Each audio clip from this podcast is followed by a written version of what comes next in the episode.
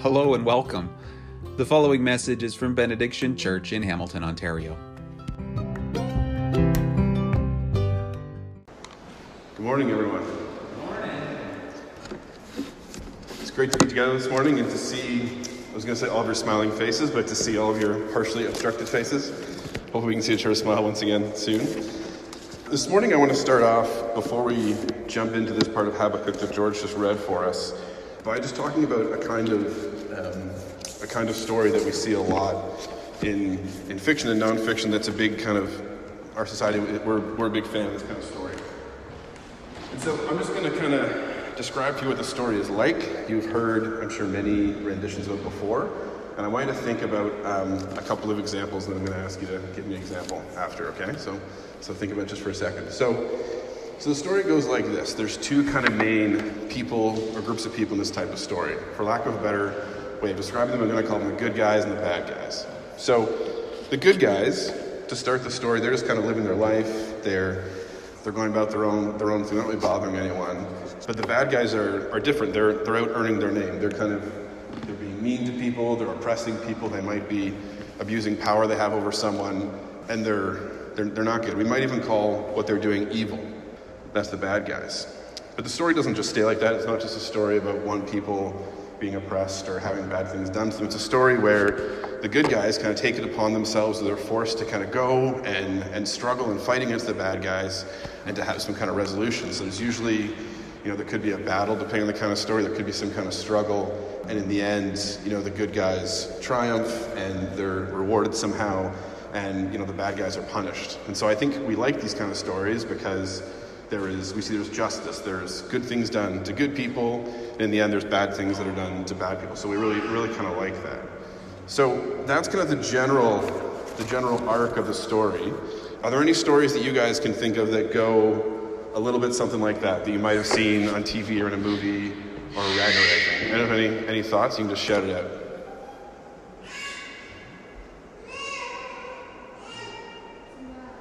Cinderella. Cinderella? Cinderella's a good one. The stepsisters are. What do you say, Jamie? Marvel? Oh, yeah, there's tons of superheroes that are like that, for sure. Those are good ones? And Lord of the Rings. Lord of the Rings is a very good one, for sure. Little hobbits going to Mordor, fighting against evil Lord Sauron, for sure. Any other thoughts? Star Wars, for sure. Mike had to say Star Wars. Okay, yeah, those are, those are all good. I thought of some of those. I thought on the Disney side, for some I thought Mulan was a good one, or Aladdin, even the story of Robin Hood, or if you're an adult, the movie The Shawshank Redemption. I really love. There's a bit of a story like this. So there's a bunch of them, and maybe maybe one of the kids can help me with this. What do we generally call these kinds of stories? Does anyone know? It's like a label we give them. Any ideas? Adults also can guess.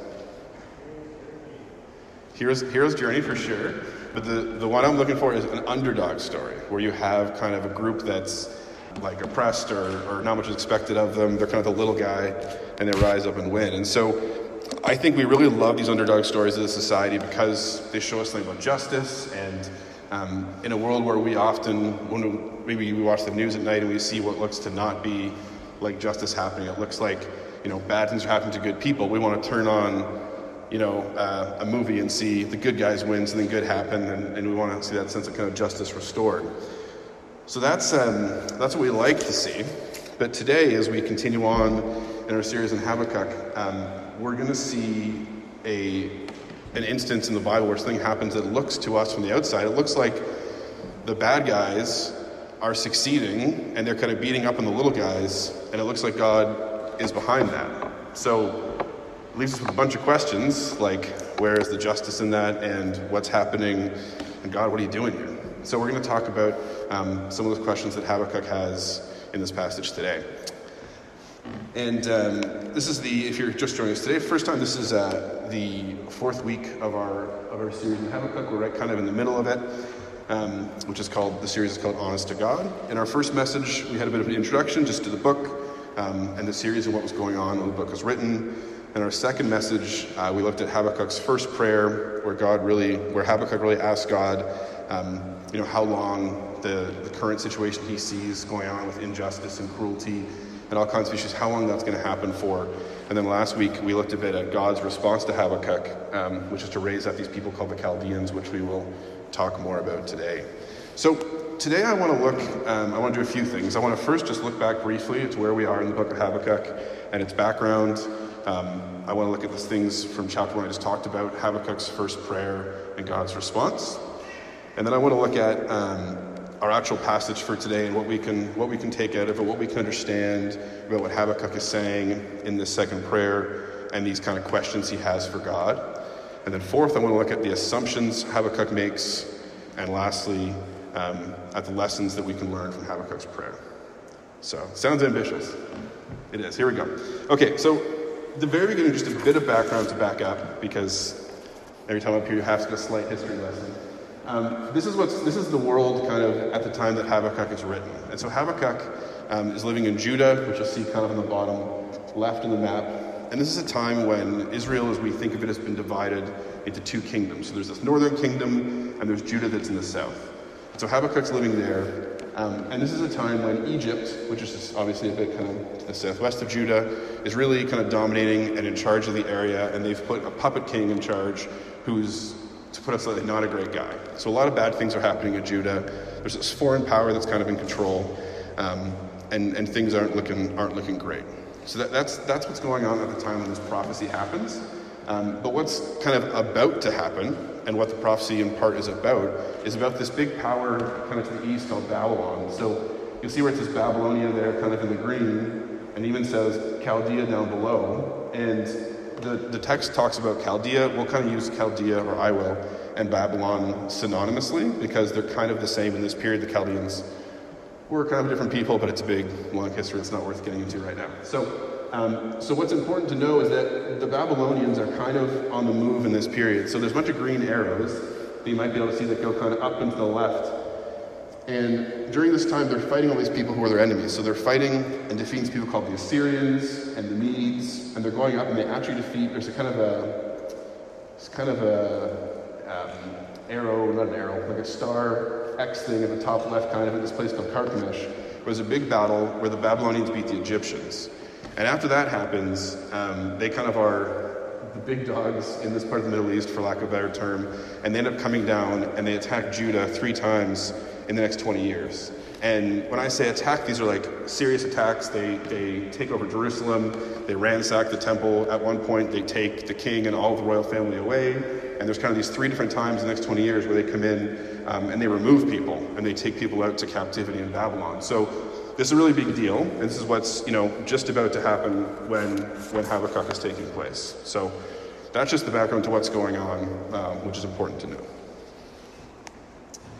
And so, what we've already talked a little bit, this is a, this is a bit of um, refresher, is this is Habakkuk's first prayer here in verses 1 to 4 of, of chapter 1, where, where Habakkuk trying out, he's saying, O Lord, how long shall I cry for help and you will not hear? And he's really just calling out to God and saying, There's all these issues in Judah, and, and when are you going to fix them? And how long is it going to be that you seem to ignore all this going on? So that's his, that's his cry to God. And God responds in a way that I don't think Habakkuk expected, or we would expect if we cry out in frustration to God. And that God says, For I am doing a work in your days that you would not believe if told. For behold, I am raising up the Chaldeans, that bitter and hasty nation. And he goes on to describe these Babylonians or Chaldeans. He said they're dreaded and fearsome in verse 6 and verse 9.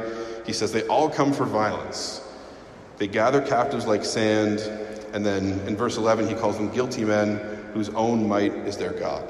So, spoiler alert, the Chaldeans are the bad guys, and the Judeans are the, are the good guys. And so, this is um, what in our passage today Habakkuk is really responding to is this, this prophecy that God gives him that God's going to raise up these Chaldeans and bring them on onto Judah, and and it's it's going to be serious. Like we just talked about, what happens is, um, you know, is these invasions, these expulsions, people going into captivity for a long time. So this is really hugely problematic if you're if you're Habakkuk sitting in Judah and God says this to you. This this is a problem, um, and this is the opposite of the underdog story. This is like the anti-underdog story. This is like God saying, Goliath, I'm going to send you to go after David. Um, it's, it's kind of the opposite of how we think things should run.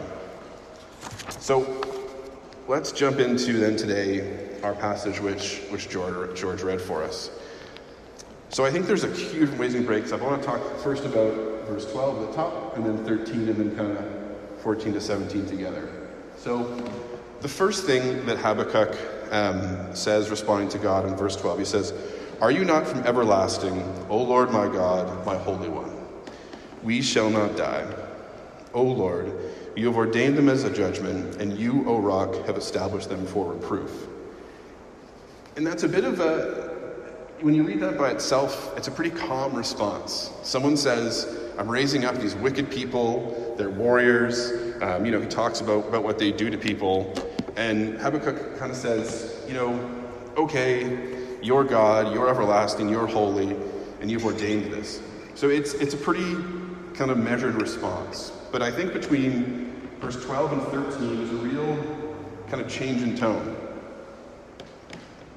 I picture, um, for some reason in my head, I have this picture of like a sitcom spit take where for some reason Habakkuk is drinking water at this moment or coffee or something, and he like hears from God, and he spits and he's like, "What? Like the Chaldeans? What are you talking about? Why? Why would you do that?" So, verse 13, he kind of comes back with a lot more questions, and it kind of seems like the reality of this maybe is, is sinking in on him.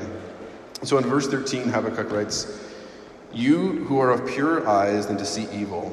and cannot look at wrong, why do you idly look at traitors and remain silent when the wicked swallows up the man more righteous than he? And so, really, I mean, the base of this question is like, God, what are you talking about? Why would you bring the Chaldeans here against us? Like, we're your people, we worship you. Yes, there's issues here in Judah, and that's why I'm, I'm praying to you, but the solution surely can't be you're going to send other people who don't worship you, who have all these other gods, to come and attack us. Like that, God, what are you, what are you doing? How, how can you do this? And, um, and he sees a conundrum, he does. He, like, there's two kind of parts to verse 13. And the first part of verse 13, he says, You who are of pure eyes than to see evil and cannot look at wrong. So that's the first part. He says, God, look, you're so pure, you're so holy, you can't even look at sin. You can't even look at things that are wrong. Like that's a thing that's true of you. But then he says, Why do you idly look at traitors? So he kind of says, You can't do this.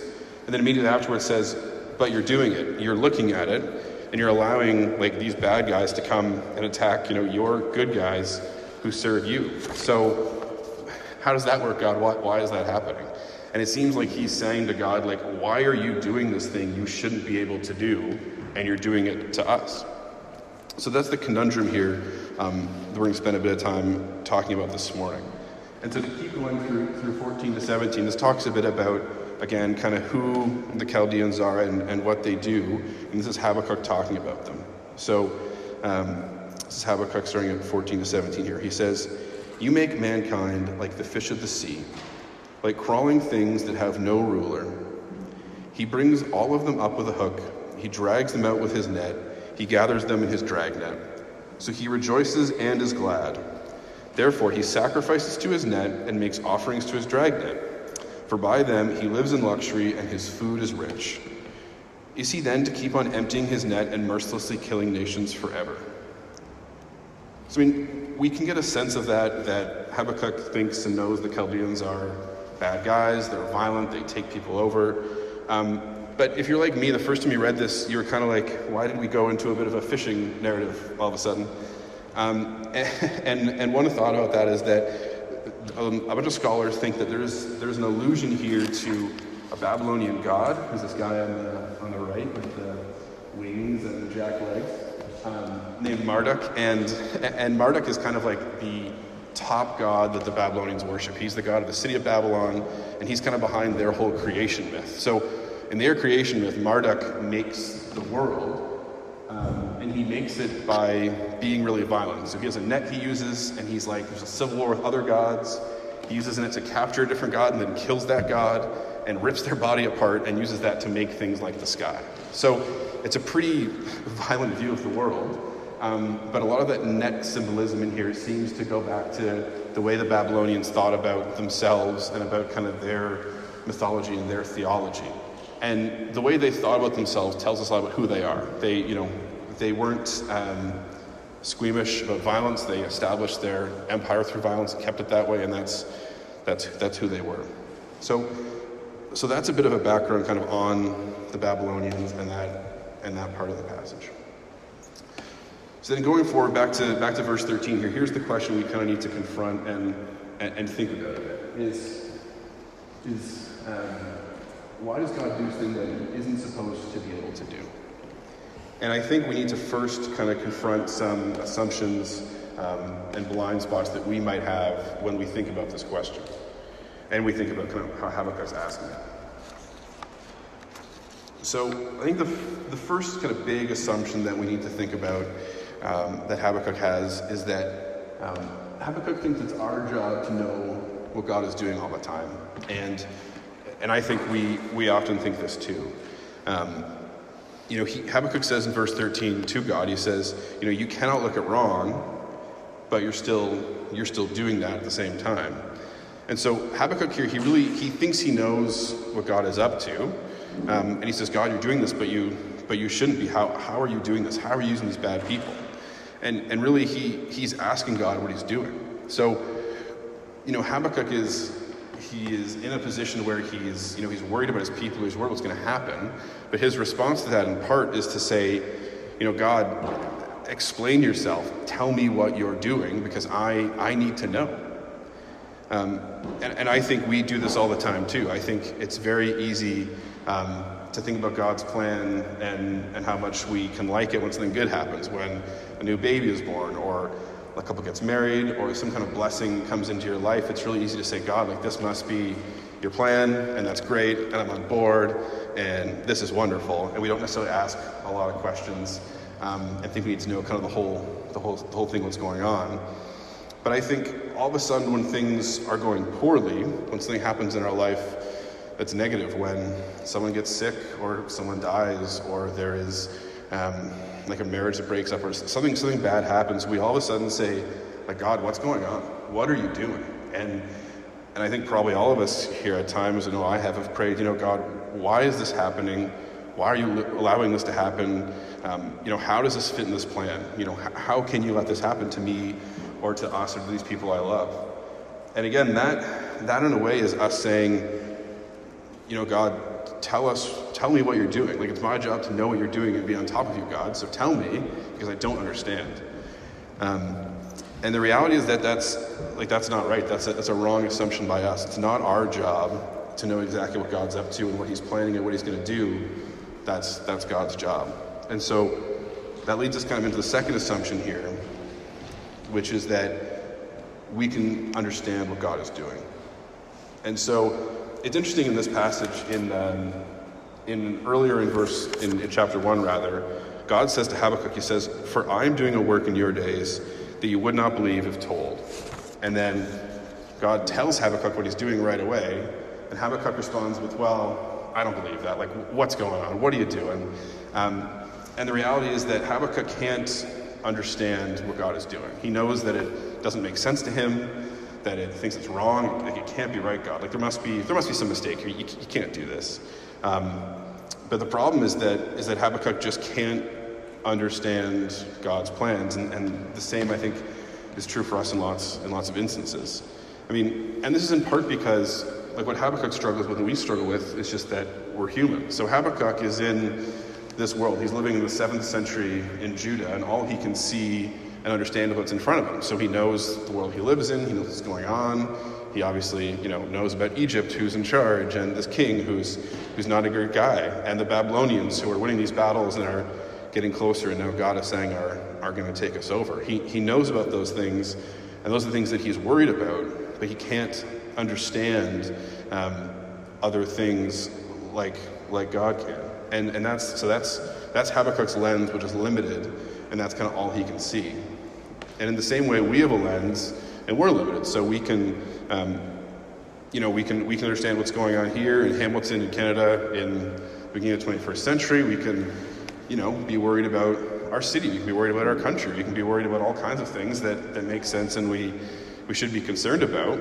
But we don't know what's going to happen next week or next year or in 100 years. We certainly, you know, if we ask someone in February 2020 what the next 20 months would be like, no one probably would have said that we'd be here wearing masks and would have been at home for what seemed like ages. And, you know, we just only know so much. And as humans, we have these finite minds um, that are limited in the way we understand things, and God just isn't limited in that way. And so, just one example of that is, is, is time. Um, and like we obviously as humans are, are subject to time, like we're born at a certain time, time goes forward, it only goes one way, and, and it just goes and goes and goes, and we, we can't do anything about that, and we're, we're kind of on that continuum our whole lives. But, but God isn't. And um, I, I like this quote from C.S. Lewis from Mere Christianity where he talks about God and time. He says, Almost certainly God is not in time.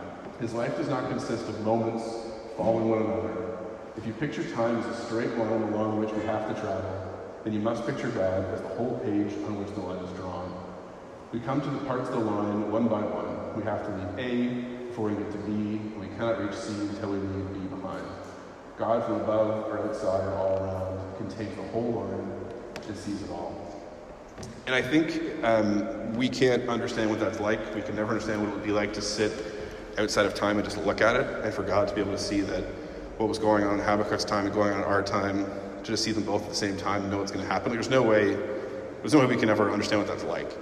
And so, I mean, that's just one example. But the reality is that we we ask God, you know, like God, explain this to us. We want to know what's happening, and we think we can understand. And and I'm not saying that there's never times where glimpses of what God's doing, that we should not try to understand what God's doing and, and join Him in it.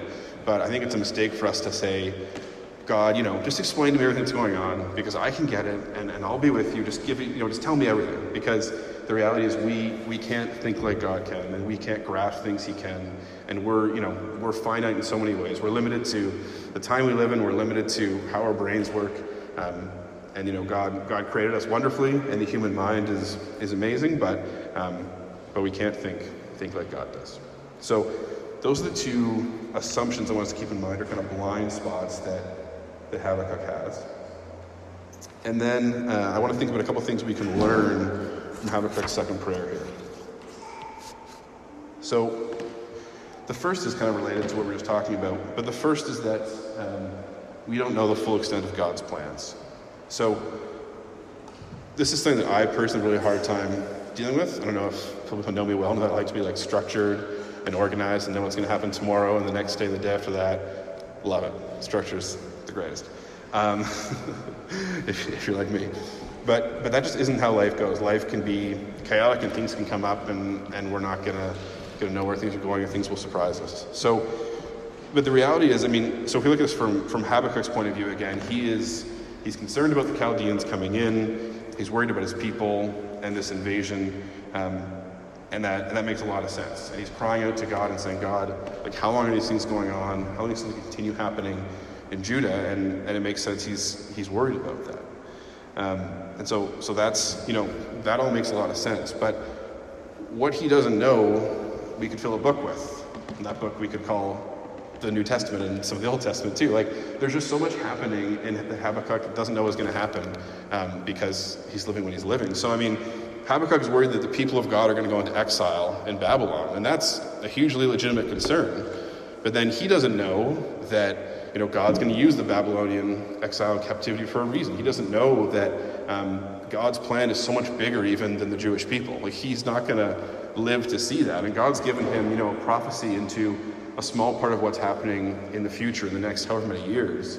But he has no idea that Jesus is coming. He doesn't know that God's going to send down. Jesus is going to live a life, you know, as a human being, but um, but be God at the same time and, and initiate God's kingdom here on earth and die and be raised three days later and, and fundamentally change how God relates to people so that it's not about being part of a certain nation and you know performing sacrifices and doing a bunch of rituals, but that it's about um, you know a relationship with God and that we can actually be reconciled to God. Habakkuk knows none of that.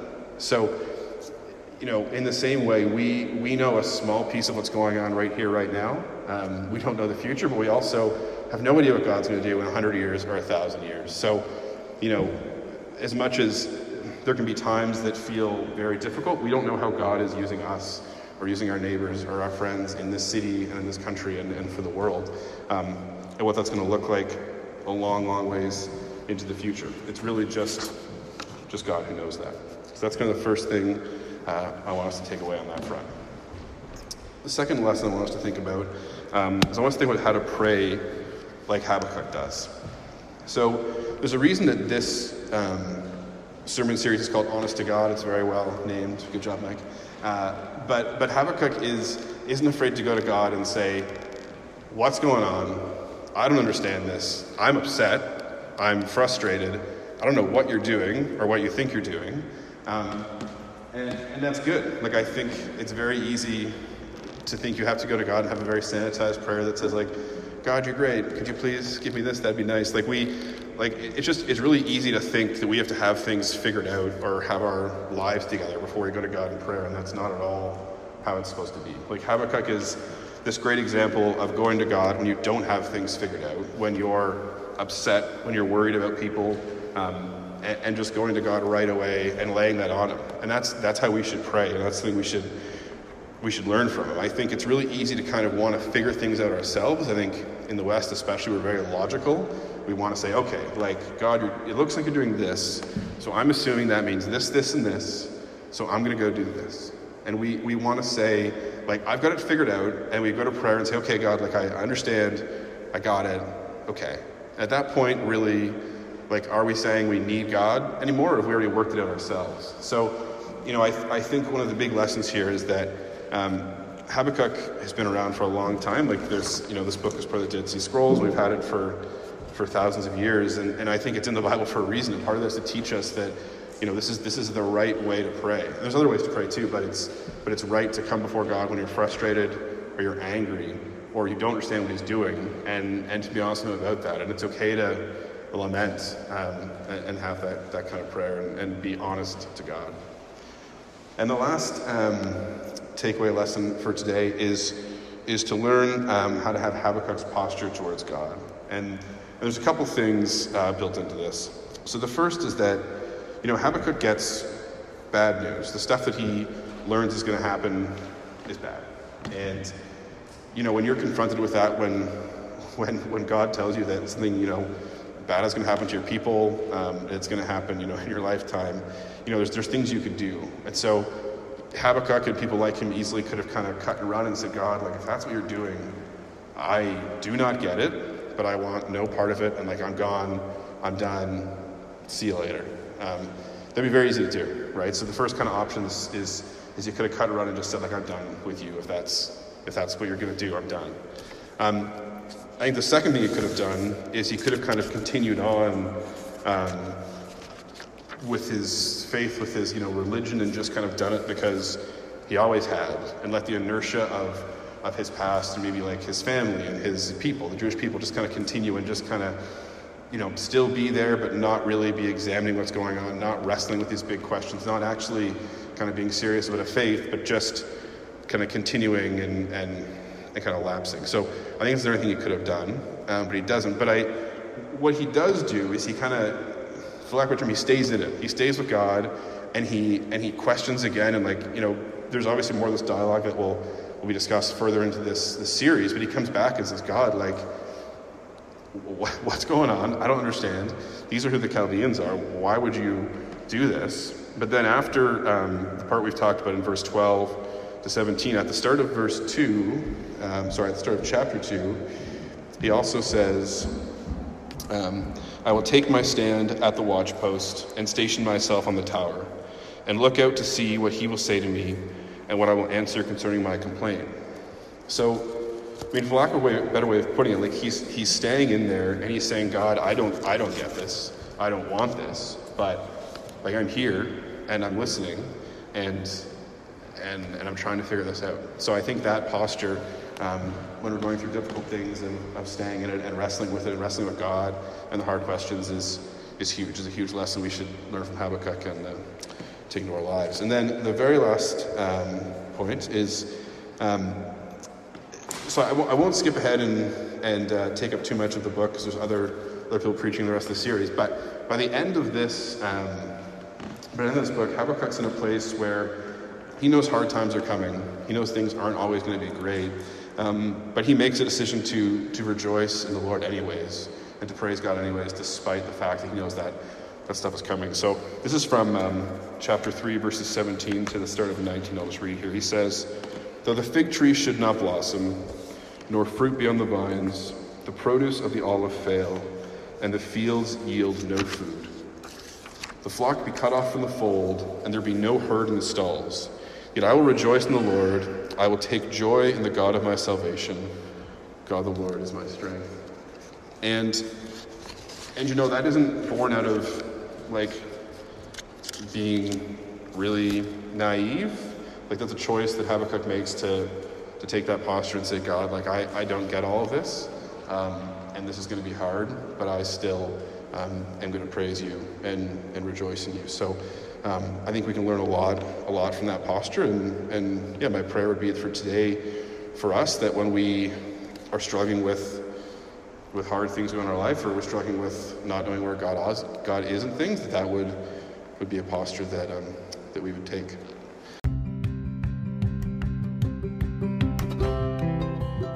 Thanks for listening to this message from Benediction Church in Hamilton, Ontario. Feel free to copy and share these resources, but please don't alter the content in any way. We invite you to visit us online again soon at www.benediction.church for more teaching and information about how you can join us in serving and praying that it would be in Hamilton as it is in heaven.